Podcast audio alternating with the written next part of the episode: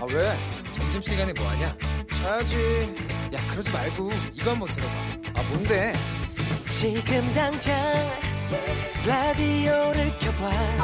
나른한 오후 깨울 시사 토크쇼. 모두가 즐길 수 있고 함께하는 시간. 유쾌하고도 신나는 시사 토크쇼. 오태훈의 시사본부 네, KBS 제1라디오 오태훈의 시사본부 2부 시작하겠습니다. 이 시각 중요한 뉴스들 정리해드리는 시간이죠. 방금 뉴스. 오늘은 KBS 보도본부의 윤창희 기자와 함께합니다. 어서 오세요. 네, 안녕하세요. 오랜만에 뵙습니다. 아, 예. 예. 아, 잠시 후 2시부터 어, 정의기억연대 회계 실태가 불투명하다. 또 수요 집회 그만해야 된다. 라고 폭로를 했죠. 그 이용수 할머니의 기자회견이 예정돼 있습니다. 네. 소개해 주시죠. 네, 그렇습니다. 일본군 위안부 피해자 이용수 할머니의 2차 기자회견이 오늘 대구의 한 찻집에서 열릴 예정입니다. 예. 이곳은 지난 7일 이용수 할머니가 정의연 내부 문제 등을 지적하며 수요 집회 불참 의사를 밝힌 1차 기자회견 장소이기도 합니다. 오늘 회견은 장소가 협소한 점을 감안해 네. 별도 회견문 없이 이용수 할머니가 의견을 밝히고 다섯 개 정도의 질문에 답하는 방식으로 진행될 것으로 알려졌습니다. 관심은 더불어민주당 윤미향 국회의원 당선인의 참석 여부입니다. 네. 지금으로서 참석 가능성은 희박한 것으로 전해집니다. 할머니가 오라고 했나요? 윤미향 당선자에게? 윤미향 당선인을 네. 어. 근데 오늘 하여튼 참석은 안 하는 것으로 지금 알려졌습니다. 예. 네. 한편 오늘 사법시험 준비 모임이라는 단체가 이 윤미향 당선인의 남편을 서울 서부지검에 고발했습니다. 어. 이유는 윤 당선인의 남편이 자신이 운영하는 언론사 홈페이지에 아내 명의 후원 계좌를 홍보했다는 겁니다. 네. 지금 윤 당선인은 정의연과 정대협 이사장으로 재직하면서 단체 명의 계좌가 아닌 개인 명의 계좌를 SNS에 올려 후원금을 받은 혐의로 검찰 수사를 받고 있는데요. 네. 이 사법시험 준비 모임은 남편 김모 씨가 2015년 9월 정대협의 유럽 캠페인 소식을 전하면서 아내인 윤 당선인 개인 명의 계좌를 모금 계좌로 기재해 윤 당선인과 공범 관계로 주장하고 있습니다. 미래통합당도 윤 당선인 관련 의혹을 파헤칠 진상규명 TF 첫 회의를 오늘 개최합니다. 통합당 주호영 원내대표는 오늘 오후 TF 위원장인 곽상도 의원과 예. 위원 4명에게 임명장을 수여할 예정입니다.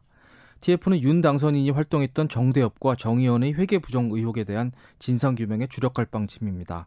통합당은 국정조사 추진도 공식화한 상태입니다. 네. 자, 그리고 민식이법 위반 사례가 지금 잇따라 발생하고 있는데 처음으로 사망 사고가 나왔다고 합니다. 근데 네. 운전자에 대한 구속영장이 법원에서 기각됐다고요. 네, 그렇습니다. 이 민식이법은 어린이 보호구역, 즉 스쿨존이죠. 네. 13세 미만 어린이를 칠 경우에 무겁게 처벌하는 내용입니다. 지난 3월 25일부터 시행이 됐습니다. 시행 이후에 꾸준하게 위반 사례가 나오고 있는데요. 안타깝게 첫 사망 사고가 나왔습니다. 지난 21일 전북 전주의 한 스쿨존에서 이 불법 유턴을 한 차량에 의해서 2세 남자아이가 사망한 것입니다. 네. 이에 따라 경찰은 민식이법을 적용해서 운전자에 대해 구속영장을 신청했습니다. 그런데 법원은 영장 심사 후 이를 기각합니다. 기각 사유를 보면 죄가 없다는 건 아닙니다. 예. 피해자가 자기 과실을 인정했고 증거가 충분히 수집됐다. 음. 피해자의 전가와 주거, 가족 관계 등을 고려할 때 구속의 필요성이 없다고 본 겁니다. 즉 죄는 인정되지만 네. 불구속 상태로 수사와 재판을 받으면 되겠다. 이런 얘기입니다. 그런데 민식이법이 적용된 만큼 이 운전자에 대한 중한 처벌은 불가피해 보입니다. 음. 민식이법에 따르면 사망 사고의 경우 무기징역 또는 3년 이상의 징역에 처하게 됩니다. 네. 벌금형 없이 3년 이상 징역에 징역형이 나오게 되는 건데요. 이 고의적으로 사람을 죽인 살인죄의 경우 형량이 5년 이상임을 감안해 보면 상당히 엄한 벌입니다. 네. 그런데 운전자들 사이에서 이런 민식이법 형량이 과하다는 의견도 계속 나오고 있습니다. 이 스쿨존 규정 속도 주로 30km입니다. 네. 이걸 지키고 조심조심 운전을 해도 어린아이들이 워낙 천방지축이라 갑자기 뛰어나오는 경우가 있는데 이 내 잘못이 아주 조금이고 어린이가 많이 잘못한 경우에도 무조건 운전자만 강하게 처벌하는 건 맞지 않다 이런 의견도 있습니다. 즉 규정 속도 안 지키고 불법 유턴하고 이런 건 강하게 처벌하는 게 맞지만 네. 정말 좀 조심조심했는데 어린이이기 때문에 발생하는 사고도 분명히 있다는 겁니다. 원래 교통사고 처리 특례법에도 이 스쿨존 사고에 대한 가중처벌 규정이 있습니다. 그런데 사안에 따라서 이 운전자 과실이 크지 않을 경우에 벌금형도 가능했습니다. 음. 그런데 이 민식이법에서는 사망 사고의 경우 무조건 3년 이상 징역형만 내리게 돼 있거든요. 네. 그래서 이제 공무원이나 교사, 뭐 공공기관 직원의 경우에는 이제 직장을 그만두게 되고요. 그래서 좀 과한 게 아니냐 개정이 필요하다는 의견도 있습니다. 그리고 어린이를 다치게 했을 경우 이 스쿨존에서 다치게 했을 경우에는 500만 원 이상 벌금에 처하게 돼 있습니다. 지금 예전 법으로는 한 2주 상해가 나왔으면 벌금이 한 50에서 70만 원 정도였는데 네. 10배가 늘어난 겁니다. 그러나 이 어린이 보호라는 법 취지를 생각해 볼 때이 음. 민식이법이 필요하다는 반론도 만만치 않습니다. 이런 논란들이 계속 제기되자 검찰과 경찰은 이 스쿨존 사고를 하더라도 네. 과실 여부를 면밀히 가려서 처벌할 것이지 운전자 잘못이 없는데 사고가 났다고 무조건 강하게 처벌하지는 않을 거다 이렇게 말하고 있습니다. 현재로서 민식이법 개정 주장은 성급하다는 얘기입니다. 음. 어, 스쿨존 내에서는 제발 좀 아, 속도 그렇습니다. 예. 줄이고 네, 아, 방어 운전하시고 네. 예, 부탁드리겠습니다. 필요합니다. 지금 코로나19가 중남미 쪽으로 계속 확산되고 있는데 네. 미국이 브라질발 브라질발 입국을 금지하기로 했네요. 네. 그렇습니다. 미국 케일리 맥커넨이 백악관 대변인이 24일 성명을 냈습니다. 트럼프 대통령의 말을 빌어 최근 2주 동안 브라질에 머물렀던 외국인들의 입국을 중단하겠다. 그럼으로써 미국을 지키기 위한 단호한 조치를 취했다. 이렇게 발표를 한 겁니다. 네. 이번 여행 금지는 현지 시간 28일 밤 11시 59분부터 시작됩니다. 단 미국 시민권자나 영주권자 그리고 이들의 가족에게는 입국을 계속 허용할 것이라고 밝혔습니다. 미국이 이렇게 나오고 있는 것은 브라질 상황이 그만큼 심각하기 때문입니다. 어제 오후 기준으로 미국 확진자가 164만 명인데요. 네. 브라질도 36만 명을 넘고 있습니다. 어. 러시아를 제치고 세계 2위가 됐습니다. 브라질이요? 러, 예, 러시아가 34만 명입니다. 지금 더 심각한 건 브라질 검사 건수는 미국의 10분의 1도 안 됩니다. 지금 검사 받는 사람의 절반 가량이 확진 판정을 받고 있다고 합니다. 상당히 심각합니다. 네. 이 브라질은 인구가 많은 데 비해서 의료 인프라가 많이 부족합니다. 여기다 이 극우 성향의 보우 소나로 브라질 대통령이 코로나를 감기 정도로 여기면서 방역 조치를 소홀히 했다 이런 비판도 나오고 있습니다. 브라질뿐 아니라 페루나 아르헨티나 같은 다른 남미 국가들도 코로나19 확산세가 매우 빠른 상태입니다. WHO는 남미를 새로운 팬데믹 진원지로 지목하고 있습니다. 다행히 우리나라는 좀 사정이 나아지고 있습니다. 중앙방역대책본부 오늘 발표를 보면 네. 오늘 0시 기준으로 누적 확진자 수가 11,200명 정도입니다. 전날 대비 16명 늘어난 건데요. 16명 늘었어요. 네, 그렇습니다. 어. 신규 확진자가 10명대에 머문 것은 지난 21일 이후 나흘 만입니다. 네. 물론 방심은 금물입니다.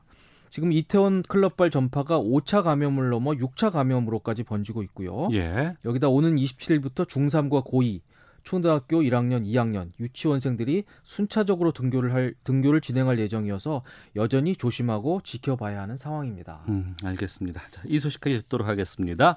방금 뉴스 KBS 보도본부의 윤창희 기자와 함께했습니다. 고맙습니다.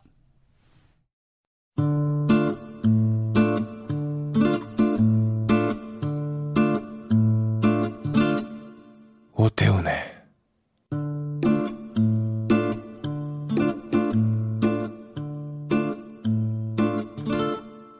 시사본부 네, 시사본부는 청취자 여러분들의 참여 기다리고 있습니다. 샵 9730 우물정 9730번으로 의견 보내주시면 소개해드리고요. 짧은 문자 50원, 긴 문자 100원, 어플리케이션 콩은 무료로 이용하실 수 있습니다.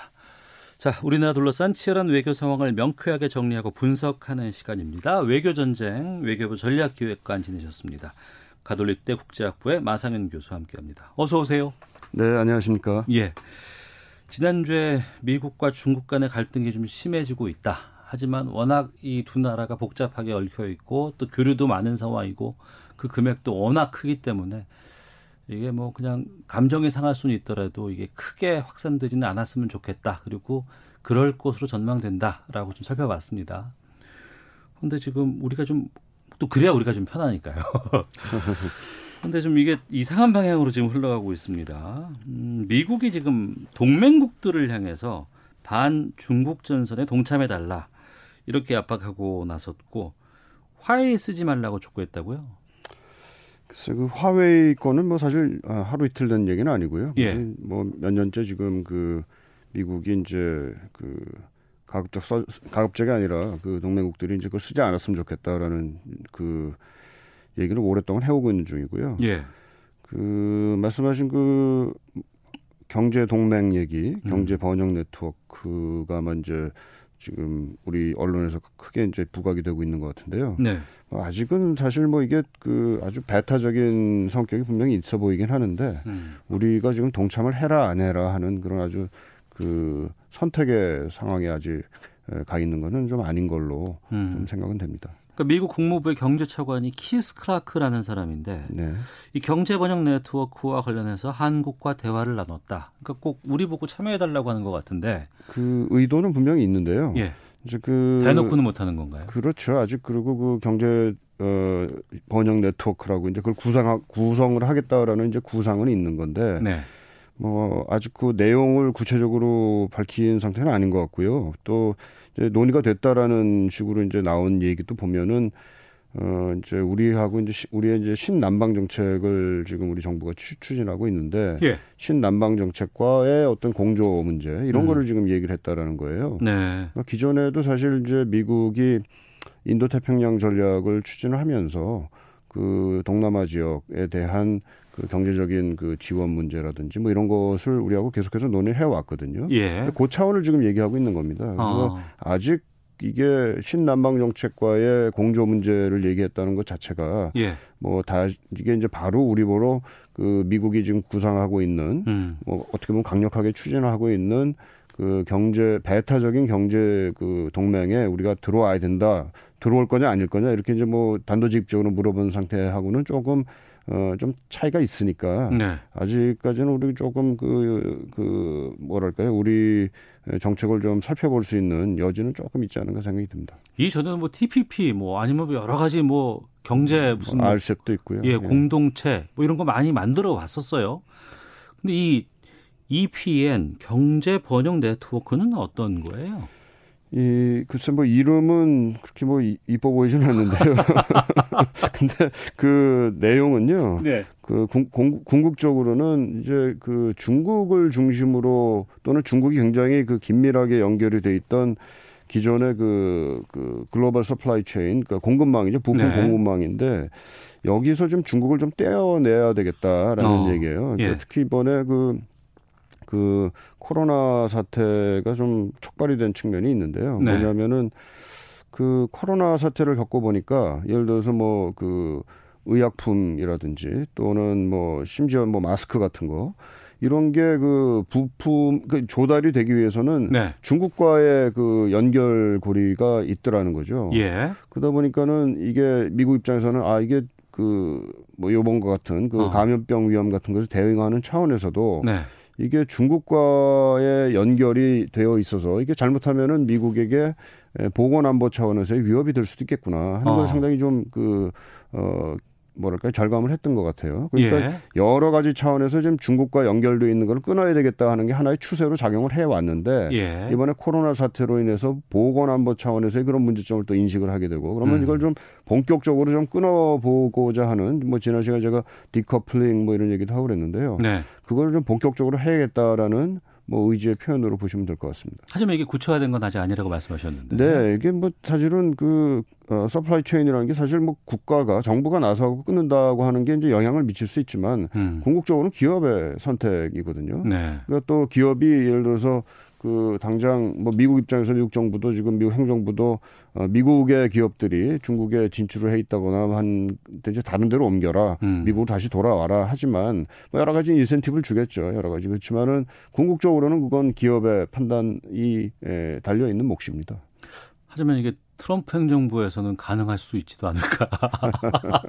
아, 물론 저 예. 기업들 입장에서도 그 supply chain이 이제 그 이번 그 pandemic으로 인해 가지고 교란이 되고 음. 한 것을 겪었기 때문에 네. 그 기업을 운영하는 사람 입장에서도 이게 아 한 군데만 이게 그 연결이 돼 끊어져도 이게 위험하다라는 거를 어떻게 보면 절감을 하고 있는 상황일 거고요. 예. 물론 또 이제 그 업종마다 아직 사정이 다르겠지만 그렇기 때문에 그 supply chain을 좀 다양화하려는 다변화하고 중첩화하려는 그런 노력도 있을 거고 또 뭐 업종에 따라서는 그냥 아예 미국으로 돌아가겠다 또는 음. 뭐 베트남이나 인도 같은 다른 아시아 지구로 옮기겠다 뭐 이런 그 다양한 아마 의견들이 있을 거예요 interest들이 그 이해관계들이요. 네. 그러니까 근데 이게 현실화가 된다거나 아니면 구체적으로 이게 상황이 흘러가게 된다 그러면 중국의 반발이라든가 분노도 상당하지 않을까 싶거든요. 아, 물론이죠. 그 지금 사실은 그 디커플링 자체가 얼마나 현실화될 거냐 하는 거에 대한 그 뭐 의문이 없지는 않지만 예. 지금 미국이 굉장히 파상적으로 지금 중국에 대해서 그 공세를 퍼붓고 있기 때문에 네. 뭐 중국도 상당히 긴장할 수밖에 없죠. 특히 이제 뭐 그 뭐 화웨이 아까 말씀을 하셨는데 화웨이와 같은 이제 그 하이테크 기업에 대한 어, 미국의 제재가 지금 따르고 있고 아까 네. 이제 화웨이 네트워크 특히 이제 5G 관련된 네트워크를 어, 쓰지 못하도록 지금 여러 가지 이제 조치들을 취하고 또 압력도 가하고 있고 그렇기 때문에 중국으로 중국으로서는 당혹스럽죠. 특히 이제 그 중국은 나름대로 이제 기술 굴기라고 그래가지고 기술을 통해서 이제 그더그 경제라든지 뭐 전체적인 국력을 어, 증진시키겠다라는 그런 그 목표를 분명하게 갖고 있기 때문에 네. 그것을 저지하려고 하는 미국을 어, 곱게 보긴 좀 어렵죠. 네. 미국 중국 간의 갈등이 계속된다 그러면 우리로선 참 좀 곤혹스러운 일이 될 겁니다. 그렇습니다. 그리고 우리는 지금까지는 한 번도 어디 쪽에 쓰려거나 하진 않았던 입장을 계속해서 잘 우리 입장은 해왔거든요. 사실은 분명합니다. 예. 뭐 일단은 우리는 그 미국과는 동맹 관계이기 때문에 네. 동맹이라는 것이 갖고 있는 굉장히 중요한 의미가 있죠. 음. 어, 그렇지만 또 동시에 우리가 중국과의 그, 그 선의의 관계 또 네. 협력 관계를 최대한 유지하겠다라는 그런 입장이죠. 네. 지금 그 코로나19 때문에 연기되긴 했습니다만 시진핑 중국 국가주석 지금 방한 지금 우리 계획하고 있지 않나요? 어, 뭐 그 상당히 오랫동안 추진을 해왔던 걸로 알고 있는데요. 네. 아마 지금 코로나 사태로 인해 가지고 음. 어, 당분간은 조금 어렵지 않는가. 뭐 네. 좀 그, 근래 그 빠른 시일 내에 그 방안을 성사시키는 것은 좀 어렵지 않은가 이런 판단이 좀 듭니다. 네. 우리로서는 이렇게 미중 간의 갈등이 심화될 때 지난번에도 살짝 좀 다뤄봤습니다만 어떤 스탠스를 취하는 게 어떤 자세를 취하는 게 가장 바람직하다고 보세요? 제일 좋은 거는 미국과 중국이 좀 협력을 좀 강화하는 게 제일 좋죠. 그리고 예, 예. 우리의 입장도 뭐 어떻게 보면 그런 협력이 증진될 수 있도록 우리가 할 수 있는 역할 을 찾아가는 게 일단 좋을 것 같은데 네. 뭐 우리가 한다 그래가지고 그게 다 마음대로 될 수 있는 건 아니기 때문에 결국은 갈등이 악화되는 것에 대한 대비도 음. 어, 분명히 해야 될 것 같습니다. 뭐 여러 가지 우리 그 이미 지금 취하고 있는 조치가 사실 다변화인데요. 네. 아까 말씀드린 대로 이제 뭐 기업들의 공급망 다변화도 이제 있어야 될 거고 또 우리가 뭐 외교 다변화도 이미 취하고 있고요. 수출 시장도 아마 다변화하려는 노력을 해야 될 거고 예. 어, 이런 그 다변화 노력이 일단은 중요할 것 같고요. 어, 또 두 번째로는 우리가 그 사실 뭐 우리나라만 이런 입장이 처해, 처해 있는 건 아니고요. 예. 어, 중국하고 미국의 갈등이 심해질수록 그 여러 가지 그 곤란한 상황을 겪는 나라들은 여럿이 있습니다. 그런 음. 뭐 우리하고 이- 유사 입장국이라고 할까요? 네. 그런 나라들과의 연대를 좀 도모하고 어. 또 뭐 그 그런 그 연대를 통해 가지고 또 어떻게 보면 미국이나 중국에 대한 그 어, 나름대로의 그 어, 영향력이랄까 우리의 영향력이랄까 이거를 조금이라도 좀 어, 확대하려는 그런 가능성이 좀 있을 것 같고요. 예. 또세 번째로는 뭐 비슷한 말씀이 될지 모르겠지만 많은 우리 스스로의 좀그 어, 태세를 음. 어, 강화하는 그 힘도 키우고 또 중국이나 미국에 대해서 우리가 갖고 있는 좀 지렛대도 좀 어, 확보를 하고 네. 뭐 이런 노력들이 좀 있어야 되지 않겠나 싶습니다. 그렇지만 이게 여전히 그 쉽지는 않습니다. 왜냐하면 미국이나 중국 자체가 워낙에 우리보다 이제 사이즈나 힘이 큰 나라고 우리가 또 안보 경우에는 또 미국에 상당히 의존하고 또 경제적으로도 어 중국에 또 상당히 그 많은 그 의존을 하고 있는 상황이기 때문에 뭐 의존하기보다 이제 우리가 수출 시장이나 뭐 이런 게 상당히 그 크지 않습니까 중국에 그렇기 때문에 어 이런 그 노력이 그 뭐 어느 정도는 중요하겠지만 또 이것만 갖고 또 될 것 같지는 않아요. 그렇기 네. 때문에 그 기본적으로는 그 이 상태를 중국에 대한 또는 미국에 대한 그 상황을 면밀하게 주시하고 그리고 너무 지나치게 나가지도 않고 또 너무 뒤처지지도 않게끔 하는 그런 아주 그 정확한 그 판단 이런 거를 유지할 수 있는 음. 그런 능력을 우리가 계속해서 키워나가야 되지 않나 생각합니다. 네. 우리가 경험이 있잖아요. 지난번에 그 사드 배치했을 때 중국이 상당히 뭐 한한령, 뭐 금한령 이래가지고 네. 상당히 강하게 반발을 했었는데 그때는 좀 놀라긴 했습니다만 지금 상황에서는 우리가 그렇게 뭐 그런다고 하지도 않을 것 같기도 하고. 사드 경우가 아까 제가 말씀드린 우리가 좀 그 뭐랄까요 정확한 판단과 또그 외교적인 대처가 중요하다고 생각하는 게 사실은 사드 문제는 우리가 이렇게 얻어맞았어야 될 이유는 사실 없었어요. 예. 정확하게 말하면 왜냐하면은 이게 그 북한에 대한 그 방어의 목적에서 주한미군이 그 사드 미사일을 배치를 한 거거든요. 그러니까 예. 사드 자체가 북한에 대한 건데 이제 이게 미중 관계의 전략적 그 경쟁의 맥락에서 음. 중국이 그거를 그렇게 해석을 한 거죠. 예. 그러니까 사실은 정확한 해석은 아닐 수도 있는데 어.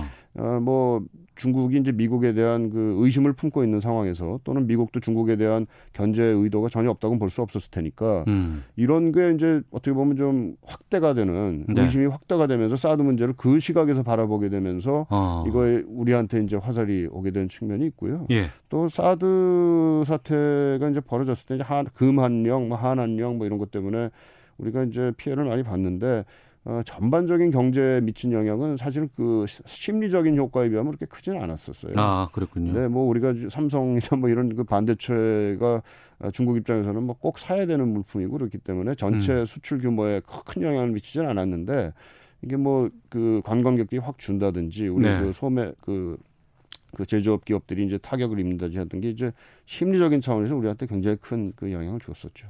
그때와 지금과 좀 상황이 좀 많이 다른 것도 있고요. 좀 다르겠습니다. 예. 예. 다만 이제 미국이 좀 걱정인 게 이 지금 방위비 분담금 협상 아직까지도 지금 안 되고 있잖아요. 이거 좀 이용하려고 하지 않을까 싶어서. 어, 글쎄 뭐좀 그 이게 좀 방위비 협상이 계속 좀 장기화되고 있어가지고 예.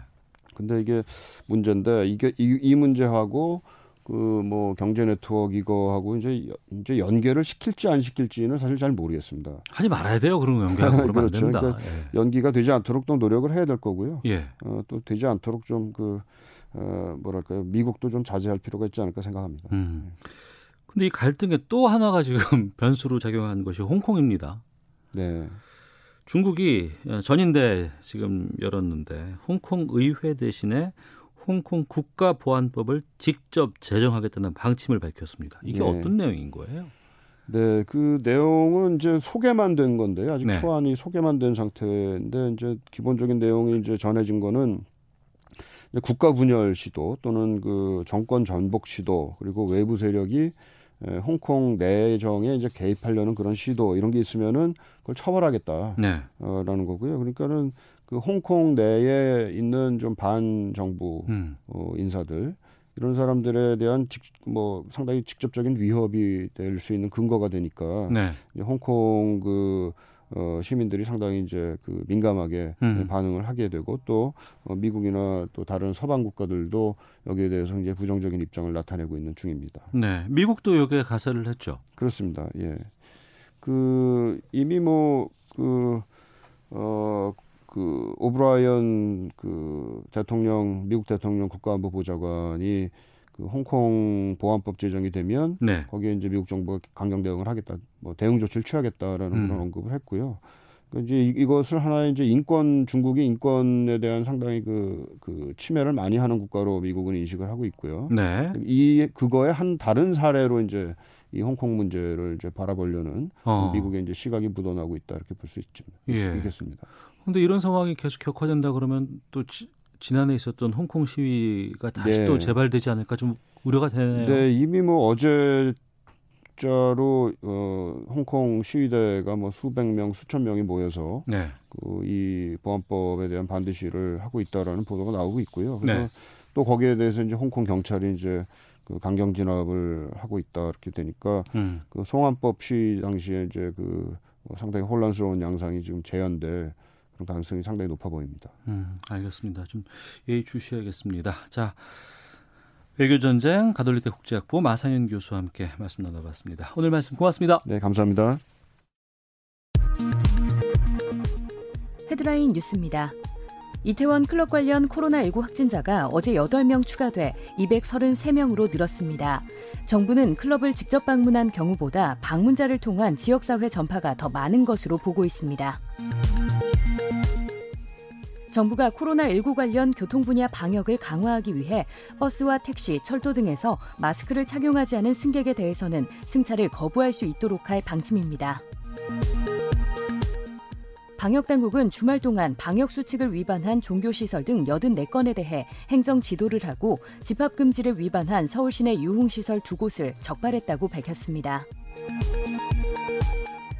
서울 경찰이 고 최희석 경비원 사건과 관련해 아파트 등에서 벌어진 이른바 갑질 행위에 대해 특별 신고를 접수해 수사하기로 했습니다. 지금까지 라디오 정보센터 조진주였습니다. 이어서 기상청의 강혜종 씨입니다. 네, 먼저 미세먼지 정보입니다. 현재 충청도 일부 지역은 초미세먼지 농도 나쁨 단계를 보이고 있고 다른 지역은 대부분 대기의 질이 좋은 편입니다. 충북 지역은 초미세먼지 농도 50 마이크로그램, 충남은 37 마이크로그램 기록하고 있습니다. 오늘 이렇게 충북 지역은 오후에 일시적으로 나쁨 수준을 보이겠고요. 수도권은 밤에 미세먼지 농도 일시적으로 나쁨 단계를 보일 수 있겠습니다. 5월의 마지막 주가 시작이 됐습니다. 높은 구름이 유입돼 현재 구름 많은 곳이 대부분입니다. 밤에 점차 맑아지겠고 서울 경기부터 오후에 점차 맑아지기 시작을 하겠습니다. 내일은 맑은 뒤에 오후부터 흐려지겠습니다. 현재 제주도에는 안개가 10개 남아 있는 상태니까 좀 주의하셔야겠고요. 내일 중부와 전부, 경북 지역으로 비가 내리는 곳이 있겠습니다. 천둥 번개, 돌풍이 중부 지방으로 동반될 가능성도 있으니까 이 점 주의하셔야겠고 있고 서해와 남해 오늘 해상에 안개가 짙게 끼겠습니다.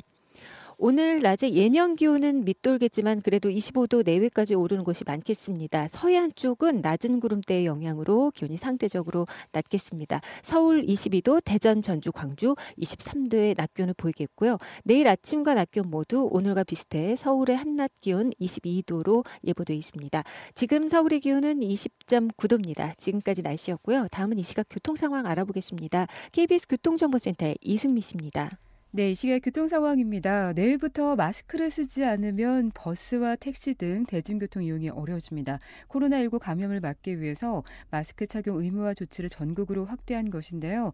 모두의 안전을 위해서 개인 방역 수칙을 철저하게 지켜주셔야겠습니다. 이 시각 고속도로는 작업 여파를 받는 고 있는 곳들입니다. 경부고속도로 서울 방향으로 건천 부근에서 1, 2차로 막고 포장 보수 작업하고 있어서 4km 정체가 무척 심합니다. 서울 양양고속도로 양양 방 방향은 홍천휴게소 부근이고요. 화촌 8터널 2차로에서 작업을 하고 있습니다. 2km 구간 여파를 받고 있고 영동고속도로 강릉 방향으로 강천 터널 부근 2km 정체도 작업 때문이고요. 중부 내륙고속도로 양평 방향으로 연풍 터널 부근 작업으로 4km 구간 정체되고 있습니다. KBS 교통정보센터였습니다.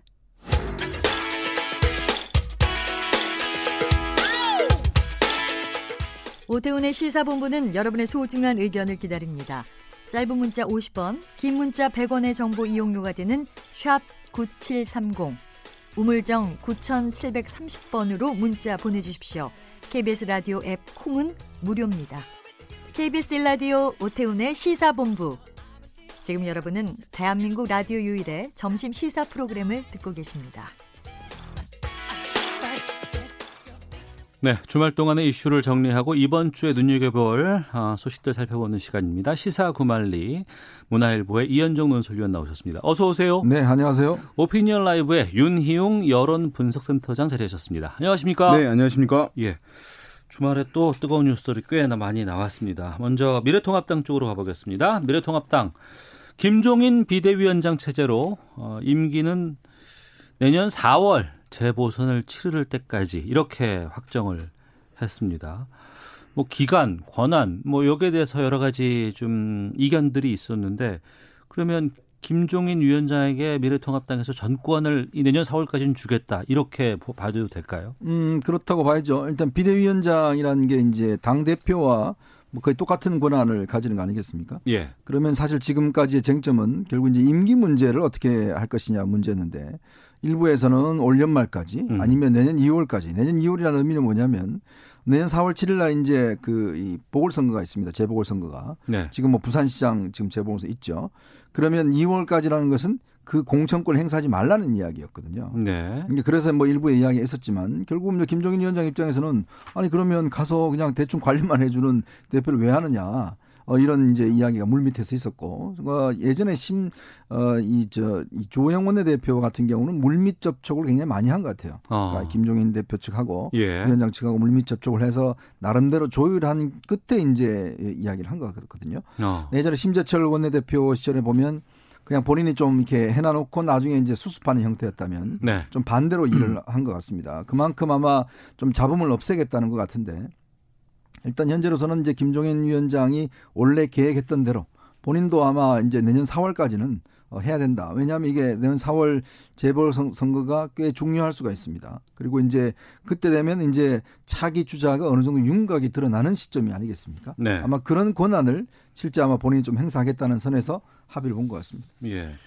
자유한국당 때그 네. 김병준 비대위를 한 상당히 좀 오랫동안 끌었던 경험도 있었잖아요. 네.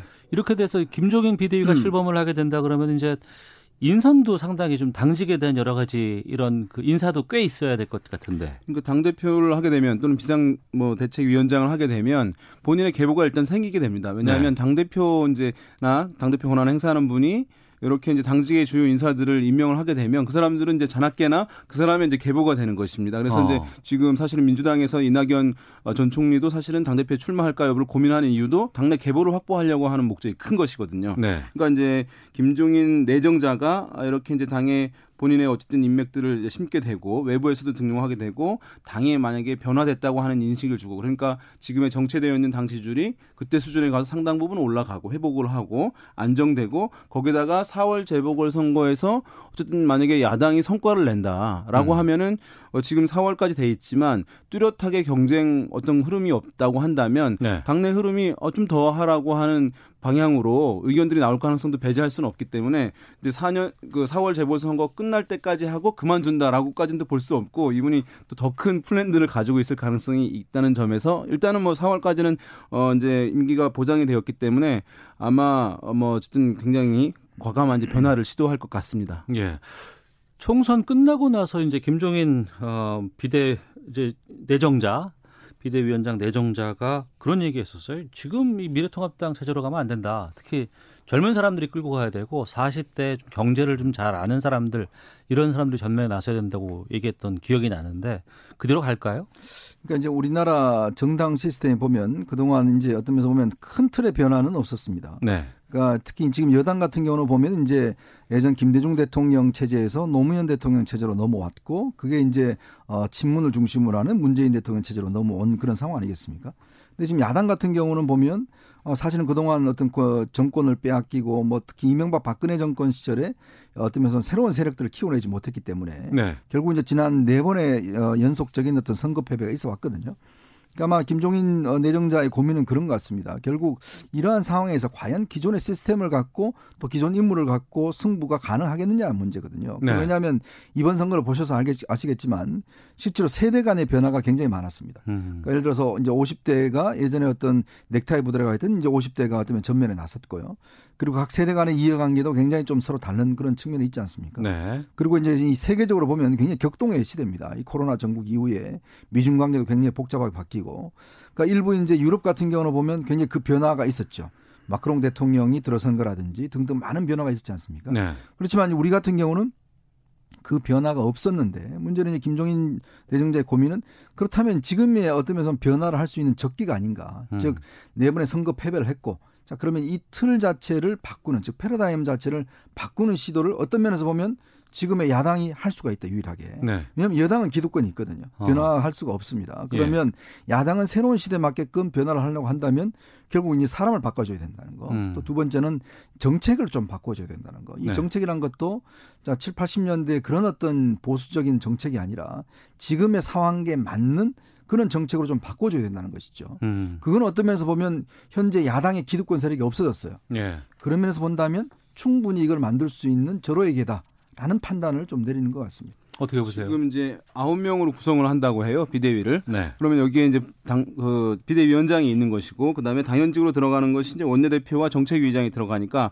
나머지 한 일곱 명 중에서 제가 봤을 때는 한 다섯 명 정도는 상당히 이제 젊은 30대 또는 40대로 구성을 하려고 할 것으로 보이고 네. 일단 이제 키워드는 말씀드린 대로 청년, 그다음에 말씀하신 전문가, 그다음에 경제 뭐 한 요 세 가지가 주요 키워드가 될 것으로 보이는데요. 그래서 이제 지금 어 어쨌든 우리나라 국민들이 정당을 평가하는 데 있어서 여러 가지 평가 하겠습니다만은 당의 어쨌든 주요 간부들, 지도부의 인물들을 보고 이제 그 정당을 평가하는 게 한국에서는 여전히 강하거든요. 네. 그런 면에서 이제 획기적인 변화, 과감한 변화가 있다고 하는 이제 인식을 주려면은 정강 정책 변화 같은 것들은 실제로 오랜 시간이 걸리잖아요. 국민들이 체감하는 데까지. 그렇지만 인물 바뀐 것은 바로 인식을 하는 것이니까 아마 그것도 뭐 지금 60대, 70대 김대, 김종인 내정자는 80대예요. 네. 그러니까 본인의 나이에 대한 좀 논란도 있을 수 있기 때문에 그것도 상쇄시키고 하기 위해서 뭐 이제 70대나 60대, 50대가 아니라 더 낮은 30, 40대 하게 되면 어 야당이 어쨌든 어 변화를 주도해 간다라고 하는 이제 긍정적 이미지를 만드는 데는 가장 효과적인 것일 수밖에 없다는 점에서 저는 뭐 이제 낙선자 중에서도 젊은 낙선자들이 있거든요. 네. 아마 과감하게 중용을 이제 할 가능성이 있다고 보고 다만 이제 과거에 이제 논란이 됐던 발언이 있잖아요. 어, 40대 기술은 얘기를 이제 하면서 했는데 그것은 이제 차기 대권과 관련해서는 어, 이렇게 젊은 사람을 누구 내, 내심 마음에 두고 있다라고 하는 뉘앙스가 오히려 당내에 어, 유력하게 세력을 구축하고 있는 대권 주자들 네. 반발을 불러와서 당내 내분이나 갈등으로 이제 비화되는 가능성이 높기 때문에 아마 그 부분 대권 주자와 관련한 부분은 약간 이제 속도 조절을 하거나 수위를 낮춰서 가, 가겠지만 비대위원들은 뭐 획기적 변화가 좀 있지 않을까 싶습니다. 김종인 위원장은 민주당에서도 비대위원장을 했었습니다. 그리고 전문이시죠 비대위원장. 그이 미래통합당 내 개파라는 게 있을 수는 없는 상황인 것 같고요. 그리고 이제 21대 국회가 이제 이번 주말부터 이제 임기를 시작하게 됩니다. 또 여기 또 참석하는 어, 의원들은 상당히 지금 격앙돼 있을 것 같고 여러 가지 주도적으로 일을 하고자 하는 어, 생각이 좀 있을 것 같은데 김종인 비대위가 안착할 수 있을지 순항할 수 있을지에 대해서는 어떻게 전망하실까 궁금하거든요. 어차피 이제 신장 기업을 했잖아요.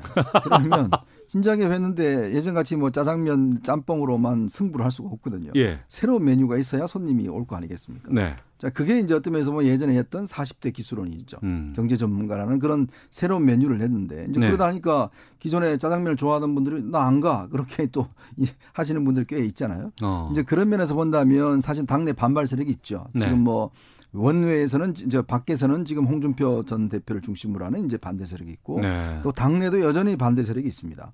그러니까 그러면 결국 이제 김종인 위원장 이 내정자가 얼마만큼 이들의 이들의 어떤 반발을 무마시키면서 실제로 자기가 원하는 것들을 해낼 것인가. 이제 이게 이제 굉장히 중요한 것이고 또 하나는 예. 국민들이 관심을 갖느냐 안 갖느냐의 문제예요. 그렇겠죠. 저 김종인 어. 위원장이 내세우는 여러 가지 어떤 새로운 이슈에 대해서 예. 국민들이 어 저거 관심 괜찮은데 지금은 그래서 일단 기본소득 문제 같은 경우도 지금 사실은 그동안 보수당에서는 기본소득 문제는 일체 지금 안 된다는 것이었거든요. 음. 지금 뭐 어, 일부 이제 이재- 이재명 지사라든지 일부에 주장하고 있는 건데 그래서 김종인 위원장 그 측근에서는 어, 이것도 우리가 한번 주장해 보자. 이제 그런 이제 주장이 나오는 것인데 이제 네. 이렇게 될 경우에 문제는 과연 그러면 정체성이 뭐냐에 대한 문제가 있을 겁니다. 어. 과연 그러면 보수에서 중도 쪽으로 넘어오는데 그러면 어, 민주당하고 거의 똑같은 거 아닌가? 뭐가 차별나는 거지? 라는 이제 문제가 있을 수가 있고 또 예. 하나는 전통적인 보수층들에 대한 이제 어떤 반발이 있을 수가 있어요. 어, 그러면 이게 우리는 어디 가야 되느냐?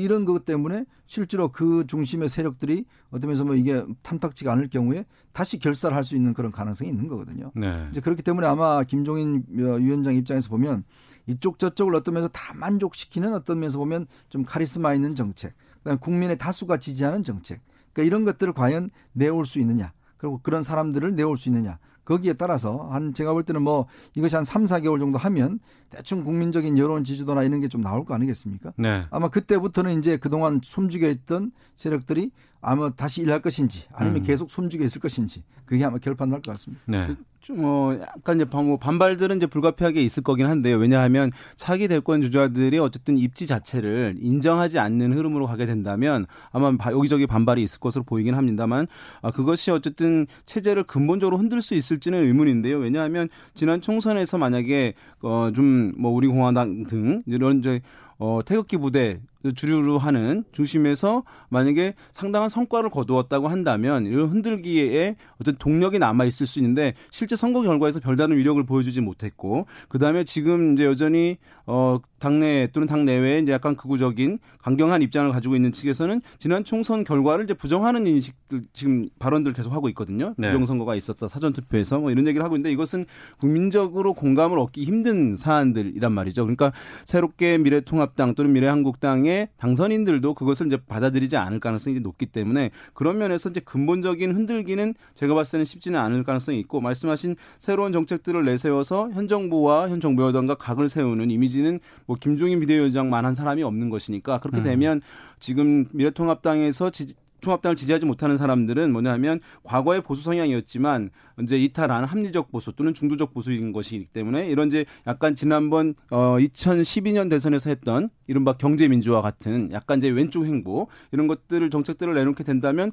그런 이제 어 이탈했던 중도 보수 합리적 보수층들이 복원이 되게 되면 지지율은 좀 오르게 되고 그러면 이제 안정성을 갖출 수 있지 않을까 생각됩니다. 알겠습니다. 이런 가운데 미래통합당과 미래한국당이 글쎄요, 그 상임위 구성에서 상임위원장 어, 숫자를 놓고 뭔가 얘기가 오가지 않을까 아니면 무언가 다른 생각이 있지 않을까 싶었는데 합당하기로 결정을 했습니다. 그러니까 21대 국회 개원 전에 합당하기로 지금 얘기가 나왔는데 바로 그렇게 할까요? 어떻게 보세요? 음, 뭐 사실은 이게 합당 안 하는 게 오히려 꼼수 아니겠어요? 그러니까요. 사실 뭐 두 당이 뭐가 다릅니까? 저는 음. 뭐 거의 동전의 양면 같은 모습인데 네. 오히려 안 하겠다고 하는 것이 이거 뭔가 다른 꿍꿍이가 있는 거 아닌가? 이런 네. 이제 의문이 있었죠.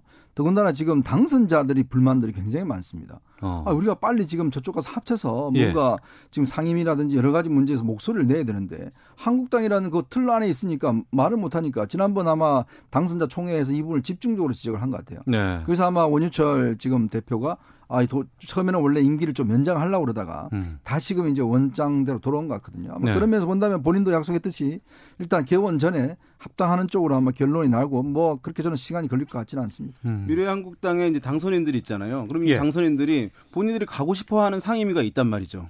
근데 만약에 지금 합당을 하지 않게 되면 여당에서는 협상 대상자로 인정을 하지 않게 돼요. 그러면 당선인들은 자기가 그냥 지정해 주는데 그냥 가야 되는 거예요. 그러니까 음. 의정 활동 사실 하기 어려워질 수 있기 때문에 전문성을 살리지 어- 살리기가 어렵고 그런 면에서 반발이 컸던 것 같고 그래서 사실은 26일에 미래한국당이 전당대회를 하기로 했었거든요. 그 네. 전당대회 사실은 그 주 목적은 뭐냐면 당 대표의 임기를 연장하는 것이었거든요. 예. 그리고 만약에 취소를 하게 된다고 하면 그 하- 연장한다는 안을 폐기했다는 것으로 받아들여지고 그러면 어쨌든 개원 전에 어, 합당을 이제 할 수밖에 없, 없을 것이다 이렇게 좀 보이고요. 뭐. 그 미래통합당 통합당에서도 강력하게 이제 요구를 한 상황이고 국민적 말씀하신 국민적 반발 비판 이것들을 감당하기 어려웠을 것으로 보고 아까 말씀드린 여권에서 이제 이렇게 협상 대상 하지 않겠다는 이런 또 압박 이런 것들이 사면 초과에 몰리게 되면서 결정을 한 것 같습니다. 음. 그럼 다음 주 이 시사구말리 시간에는 이제 상임위원장 자리 놓고서 여러 가지 얘기들이 좀 그건 오갈 뭐 때가 아닌가 싶은데요. 거의 피 튀기는 경쟁입니다. 지금. 그렇겠죠? 일단 상임위 분배부터 아마 어려울 겁니다. 아. 지금 뭐 예결이야 법사위를 예. 그 야당이 가져가느냐 안 가져가느냐 이 아마 어, 입씨름이 상당히 오래 걸릴 수요. 최장 아마 원구성이 안 된 게 제가 알기로 88일인데요. 예. 뭐 그 안에 할 수 있도록 바래봐야죠. 어, 알겠습니다. 여름까지 개원을 것 하더라도 이제 국회가 뭐 운영되는 시간이 좀 걸릴 수밖에 없는 상황입니다. 어, 알겠습니다. 자, 이현정 문화일보 논설위원 윤희용 오피니언 라이브 여론 분석센터장과 함께 시사구말리 말씀 나누고 있는데요. 지난 주말에 아, 노무현 전 대통령 서거 11주기 추도식이 봉화마을에서 있었습니다. 지난해는 10주기였기 때문에 좀 크게 했었던 것이 있고 이번에는 온라인으로 뭐 많은 행사 같은 것들이 치러졌습니다만 총선 이후에 노무현 없는 노무현 시대 이런 얘기들이 많이 나와서 또 대거 이번에 당선자들도 현장에 가서 참석하곤 했었습니다. 이해찬 대표가 추모사에서 시민의 힘이 포스트 노무현 시대를 열었다. 하지만 아직 갈 길이 멀다라고 강조하기도 했는데요. 이번 추도식 어떻게 보셨는지 좀 말씀 듣겠습니다. 윤희용 센터장께서 예, 먼저. 일단은 뭐 시민의 힘이 포스트 노무현 시대를 열었다라고 하는 것은 이제 시민들의 어떤 뭐 또는 지지층의 적극적인 참여로 어 지금 진보 진영에 상당히 유리한 정치 환경이 만들어졌다. 대통령도 그렇고 이제 국회도 그렇고 어 이제 그렇게 되면서 뭐 한국 사회 이제 주류가 교체되고 있다라고 하는 이제 평가까지 나오고 있는 상황이니까요. 네. 어, 그러면서 이제 아직 갈 길이 멀다고 하는 것은 어쨌든 그럼에도 불구하고 여러 가지 필요한 또는 이제 원했던 뭐 사회 개혁, 입법 뭐 이런 개혁들을 뭐 충분하게 또 만족스러울 만큼 실행하지 못했다. 그리고 어 검찰 등 어, 이런 또 일각에서의 뭐 이런 개혁에 대한 저항들, 변화에 대한 저항들도 여전해서 과제들이 많이 남아 있다. 이렇게 이제 정치적으로는 어 해석할 수가 있겠고요. 뭐 앞으로 사, 이런 조건을 갖추고 뭐 과감하게 이제 여당에서 뭔가 이제 추진해 나가려고 하는 그런 뉘앙스를 이제 보인 그런 발언이라고 할 수 있을 것 같습니다. 네. 어떻게 보셨어요? 저는 참 이게 우리가 시중에 뭐 세간에도 보면 잘 나갈 때 조심해야 된다는 이야기 있잖아요. 그러니까 지금의 여, 여당은 뭐 역대 어느 여당보다도 가장 막강한 힘을 가진 여당입니다. 네. 어, 지금 뭐 사법부, 행정부, 지방 권력, 거기다 입법부까지 이제 어떤 면에서 보면 절대 다수를 다 가지고 있지 않습니까? 이제 그러면서 오늘 내 11주기는 어, 굉장히 아마 감회들이 새로웠을 거예요. 어떤 면에서 보면 아, 줄 교체에 대한 이야기도 나왔지만 음. 이제 어떤 면에서 예전에 비주류였던 노무현 전 대통령. 항상 어떤 면에서 보면 저도 뭐 국회 출입할 때 노무현 전 대통령 쭉 옆에 취재하고 그랬는데 항상 옆에서 노 전 대통령을 보면 뭔가 기존 질서에 저항하는 어. 그러니까 항상 당내에서도 보면 어떤 면에서 보면 이제 특별한 주장을 하는 음. 어떤 다른 주장을 하는 네. 이런 분으로 각인돼 있었죠. 그러니까 그게 어떤 면에서 기득권에 대한 어떤 저항이었고 음. 또 본인이 직접 어떤 면에서 보면 이제 이 지역 감정 해소를 위해서 저항했고 이제 그런 모습으로 저한테는 굉장히 많이 이제 각인돼 있습니다. 네. 이제 그런 면에서 본다면 지금의 이제 여당은 어디 이제는 사실상 기득권이 된 거죠.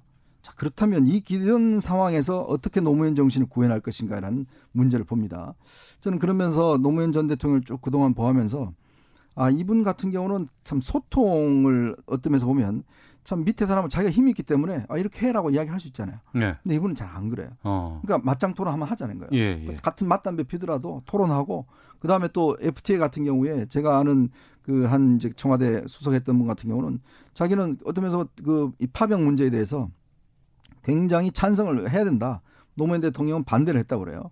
그리고 굉장히 화를 냈다는 건 노무현 대통령이. 근데 그 다음날 바로 내가 생각해보니까 당신 쪽 맞다. 음. 가자.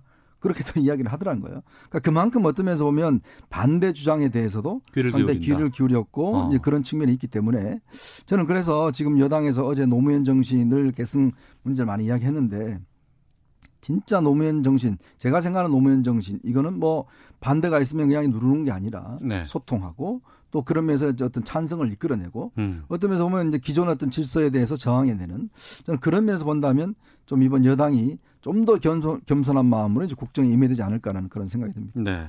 이번 추도식에 미래통합당 주호영 원내대표가 참석을 했습니다. 이것도 상당히 좀 이렇게 언론에서 주목하고 있더라고요. 그렇죠. 2016년 이후에 이제 4년 만에 보수 정당 지도부가 참여를 한 것이니까요. 사실은 전직 대통령 문화가 한국 사회에 부재한 상황에서 이렇게 이제 그것이 또 하나 정치적인 어떤 갈등, 쟁점이 되게 되면서 이제 여야 또는 이제 이념층 간의 대결 양상으로 이제 비춰지는 측면들이 최근에 있었는데요. 그것을 어쨌든 해결하고 이렇게 통합적 행보를 야당에서 보여준 것, 그것은 변화의 이제 모습을 보여준 것으로 이제 저는 뭐 긍정적으로 평가받을 만한 아, 일이라고 할 수 있겠고요.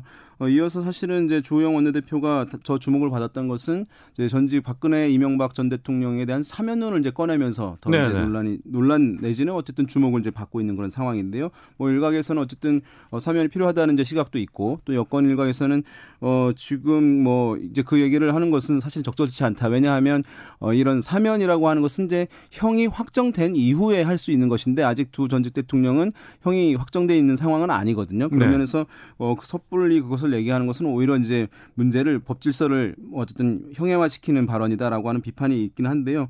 어 문희상 어 국회의장 끝내면서 임기를 끝내면서 주 전직 대통령에 대한 이제 사면에 대해서 고심해 봐야 된다 이런 이제 발언들을 하긴 했어요. 그러나 이제 여권 핵심에서는 아직 이제 그것을 충분히 받아들이지 않고 있는 그런 어, 상황인데 이것이 어, 어쨌든 통합 을 위해서 언젠가는 어쨌든 거론될 가능성은 있는데 네. 뭐 문재인 대통령은 어쨌든 어, 정의 뭐 이런 것들을 일단 바로 세우는 것을 중요하게 강조를 해왔고 어. 어 거기다가 이제 이 두 분이 어쨌든 뭐 사과라든가 이런 것들이 이제 진정성 있게 국민들에게 전달되지 않은 상황이기 때문에 대통령의 권한이잖아요. 그래서 이것이 실제 조기에 뭐 형이 확정되더라도 실행될 수 있을지는 뭐 저는 저는 좀 불투명한 측면도 크다고 볼 수 있을 것 같아요. 네, 이현정 노설위원께서는요. 제가 예전에 이제 김대중 대통령께서 이제 당선자 시절에 네. 그때 어, 김영삼 전 대통령을 이제 회동을 했어요. 그때 이제 당선 시절에 그때 노, 어, 전두환 노태우 전 대통령이 이제 수감하고 난 다음에 네, 네. 이제 그 있어 그 나온 나온 다음이었었는데 그때 하면서 뭔 이야기를 했냐면 사면 복권을 해달라 음. 두 사람에 대해서 그 이야기를 했습니다. 어떤 면에서 보면 사실은 어, 전두환 전 대통령한테 가장 핍박을 받았던 사람이 바로 이제 김대중 대통령 아니겠습니까? 이제 그분이 직접 이제 사실 건의를 한 거죠. 그 다음에 이제 그 김대중 대통령이 당선되고 난 다음에 어, 전직 대통령을 전부 다 청와대로 불렀습니다. 네. 그때 전두환, 노태우, 김영삼 전 대통령 다 갔어요. 그래서 김영삼 대통령은 저 대통령 아닌 사람도 왜 불렀나 뭐 이런 이야기까지 하고 했었는데 예. 이제 그런 어떤 면에서 보면 전 그 이 김대중 대통령이 포용적 정치를 했죠. 그리고 노무현 대통령도 취임한 이후에 2014 2004년도에 청와대로 또 전직 대통령을 다 또 부르셨습니다. 자, 그러면 어떤 면에서 보면 어, 이 문제는 저는 뭐 두 대통령의 행보에 어떤 답이 있지 않나 싶어요. 결국은 뭐 사법적인 문제야 뭐 일단 법원에서 결정된 문제지만 그러나 또 한편으로 보면 어 정치적으로 풀어야 될 또 과제도 있는 거거든요. 음. 그 아마 숙제는 아마 문재인 대통령이 풀어야 될 숙제일 것 같습니다. 네. 결국 이제 특히 어 문재인 대통령이 어떤 면에서 보면 이제 이번 선거나 등등을 통해서 높은 지지율을 하고 있을 때 음. 이럴 때 오히려 하는 것 자체 국민들을 설득해내는 것 자체가 사실 자신을 반대했던 사람들한테도 더 큰 어떤 감동을 줄 수 있지 않을까라는 측면에서 본다면 저는 이제 지금 서서히 나오고 있는 사면론에 대해서 좀 더 적극적으로 검토를 해봐야 되는 거 아닌가 네. 뭐 그런 의견을 드리고 싶습니다. 음, 청와대 입장은 재판이 끝나기 전에 논의할 수 없다. 아, 이렇게 지금 나오고 있는 상황인데요. 재판 끝나면 이제 또 좀 지켜봐야 될 네. 상황인 것 같습니다. 자, 시사구말리 어, 오늘 오후 2시입니다. 이제 10분 정도 남았네요. 이용수 할머니가 정의기억연대와 윤미향 당선자 둘러싼 여러 가지 입장을 밝히는 2차 기자회견을 한다고 합니다.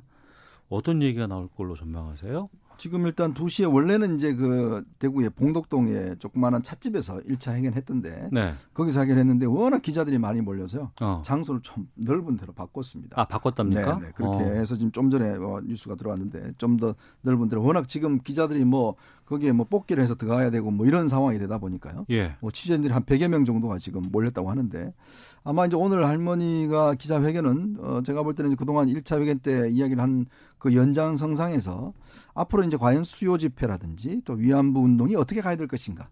저는 거기에 좀 초점 맞추지 않을까 싶어요. 음. 뭐 1차 때는 회계 문제라든지 뭐 이런 문제 지적해서 그는 뭐 이미 검찰 수사에 가 있고 어 결국 본인이 평생 해왔던 이 위안부 운동, 여성 인권 운동 이 문제에 대한 방향성 그리고 이걸 한번 다시 토론에 붙이는 이제 그런 측면에서 본다면 이제 문제제기 차원의 어떤 기자회견이 되지 않을까 그런 예상을 해봅니다. 더불어서 이제 그런 단체 활동과 관련한 부분들 얘기를 이제 할 것인데 거기에 이제 이 윤미향 당선자에 대해서 어떤 뭐 법적 처벌을 요구할 가능성도 배제할 수는 없거든요. 아 그래요? 예, 그런 부분이 저는 더 이제 핵심이 될 것으로 보이는데 거기에 대한 이제 본인의 입장을 아마 발표를 할 가능성인데 지난번에 어쨌든 봐서 뭐안 않는 모습들을 이제 보여주고는 했는데 이용수 할머니는 나는 이제 용서하지는 않았다라고 이제 얘기를 한 상황이기 때문에 음. 아직 이제 그 앙금이 해소되지 않은 상황이기 때문에 그것이 아니면 사실은 어, 오늘 기자회견을 굳이 할 필요가 없는 측면이 있기 때문에 지난번보다 좀 더 강경하게 또는 구체적으로 뭔가 이제 그 정대협 에 대해서 언제 어떤 불만적이 있었던 문제 있었던 상황들을 아마 폭로하는 그런 이제 기자회견이 될 가능성이 이제 있지 않을까 싶고요. 그래서 어 만약에 만 내용이 이제 별다른 내용이 없었다고 한다면 뭐 네. 이제 이 선에서 뭔가 조정이 되는 측면이 있겠습니다만은 추가적인 뭔가 새로운 의혹들 문제 제기가 있어서 그것이 여론의 반향이 있게 되게 되면 어 사실은 이제 어, 여권에서는 좀 약간 이것을 조용하게 좀 처리하고자 하는 아니면 이제 검찰 수사 결과라든가 이런 입장을 보고 어, 처리하려고 하는 입장들이 있을 텐데 어, 그것에 대한 결정에도 영향을 줄 거, 주지 않을까 생각됩니다. 네. 5월 7일 날 처음 기자회견을 가졌고요. 당시의 네. 주장은 두 가지였습니다. 회계 처리가 불투명하다. 그리고 수요 집회 그때 더 이상 안 나가겠다. 뭐 이런 네. 입장이신 것 같은데 오늘 기자회견장에 이제 윤명 당선자가 나올 거냐 안 나올 거냐 이렇게 지금 언론에서는 계속해서 이걸 가지고 지금 어, 많은 예상들을 하고 있고 가능성은 낮다 뭐 이렇게 지금 보도를 하고는 있습니다만 어떻게 보시는지 그리고 그럼 기자회견 이후에는 그럼 이 상황이 좀 어, 정리가 되는 쪽으로 갈 건지 아니면 더욱더 이게 논란이 확대가 될 건지 어떻게 보세요? 음, 일단 뭐 지금 사실 검찰 수사가 진행되고 있기 때문에 네. 논란은 뭐 일단 수사 결과까지 뭐 저는 될 거로 봅니다. 네. 그리고 특히 이제 할머니가 이제 어떤 면에서 피해자 입장이잖아요. 그런 면에서 이제 본다면 지금 사실 위안부 할머니들이 18분밖에 살아계시지 않습니다. 네. 그럼 과연 이제 앞으로 이 운동을 어떻게 전개할 것이냐에 대한 이제 어, 여러 가지 이제 앞으로 사회적 논의 자체가 음. 좀 촉발되는 시점이 아닌가 싶어요. 예. 즉 더군다나 지금 여당에서 어떤 윤미향 당선인에 대한 처분을 일단 당 차원에서 지금 어떤 면에서 보면 지금 안 하고 있는 차원 아니겠습니까? 사실관계 확인하고 뭐 그렇죠. 때까지는 그러니까 결국 이제 당이 입장이죠. 또 하는 격이 됐습니다. 예, 결국 예. 이 문제를 당이 또 하는 격이 됐기 때문에 아마 이거는 어떤 면에서 보면 21대 국회 어, 초반부에 가장 뜨거운 이슈가 되지 않을까. 어. 결국 이제 왜냐하면 민주당이 이제 어떤 윤명 강 선을 만약에 이제 계속 보듬고 안고 있다면 그럼 네. 또 본인 임기가 이제 시작이 되잖아요. 네. 그럼 또 함부로 또 할 수는 없죠. 검찰 한, 뭐 아, 검찰 쪽에서 그렇죠. 소환 조사 같은 것들이 어, 안 되는 특권이 거죠. 있으니까요. 예, 예. 어, 등등 불체포 특권이 있으니까 뭐 그런 면에서 본다면 어 이제 상당히 앞으로 이 주제는 오늘 할머니의 어떤 기자회견 내용을 중심으로 해서 더 저는 좀 또 사회적 논쟁으로까지 확대되지 않겠는가 그런 생각도 해봅니다. 네. 네. 당초에 이제 민주당에서는 그 행정안전부에서 에 이제 그 자료를 갖고 이제 의혹을 조사한다라고 하는 입장이었는데 이제 보수 단체 몇 곳에서 검찰 고발을 해버려서 검찰이 압수수색 통해서 그 자료를 다 가져간 거예요. 네. 그러니까 이제 행안부 자료를 통해서 뭔가 결정하겠다라고 한 것을 이제 여당 입장에서는 할 수 없는 그런 어, 상황인데요. 어, 지금 이제 이 사안이 어쨌든 말씀하신 대로 이제 지연될 수밖에 없는 그런 상황으로 보이고 만약에 제가 봤을 때는 야당이 네. 이 문제를 갖고 원구성 협상에 아마 조건들을 걸 가능성이 있어 보여요. 그러니까 아. 뭐 이런 지금 의혹이 있는 상황인데 처리하지 않고 하게 되면 예. 우리 응할 수 없다라고 하는 뭐 그렇게 돼서 뭔가 또 협의를 이- 어, 하지 않을까 여야 간에 어, 그렇게 지금 좀 예상을 해볼 수 있을 것 같습니다. 미래통합당에서는 TF 구성한다면서요. 네, 일단 지금 TF 이제 오늘 중으로 구성을 해서 아마 이제 이제는 뭐 그동안은 조금 이제 당도 지금 어수선하고 했지만 네. 아마 김종인 대표 이게 전국이 통과되고 하면 음. 당 차원에서 아마 좀 이거 접근을 할 가능성이 높은 걸로 보여집니다. 네. 이용수 할머니의 기자회견 글쎄요. 또 오늘도 어떤 내용들 나올지 그리고 저는 걱정이 이 수요 집회를 어떻게 할 것인가에 대해서 이제 얘기를 네, 그렇죠. 하신다고는 하는데 이 부분에 대해서 좀 지켜보도록 하겠습니다. 지금 18분 살아 있다고 말씀하셨는데 모든 분들의 공통된 의견을 이용수 할머니가 답변하는 건 또 아닌 것 같을 수도 좀 있다는 생각이 들어서요. 알겠습니다. 시사구말리 이현정 문화일보 논설위원 윤희용 오피니언 라이브 여론분석센터장과 함께했습니다. 고맙습니다. 네, 감사합니다. 시사본 모두 마치겠습니다. 내일 뵙겠습니다. 안녕히 계십시오.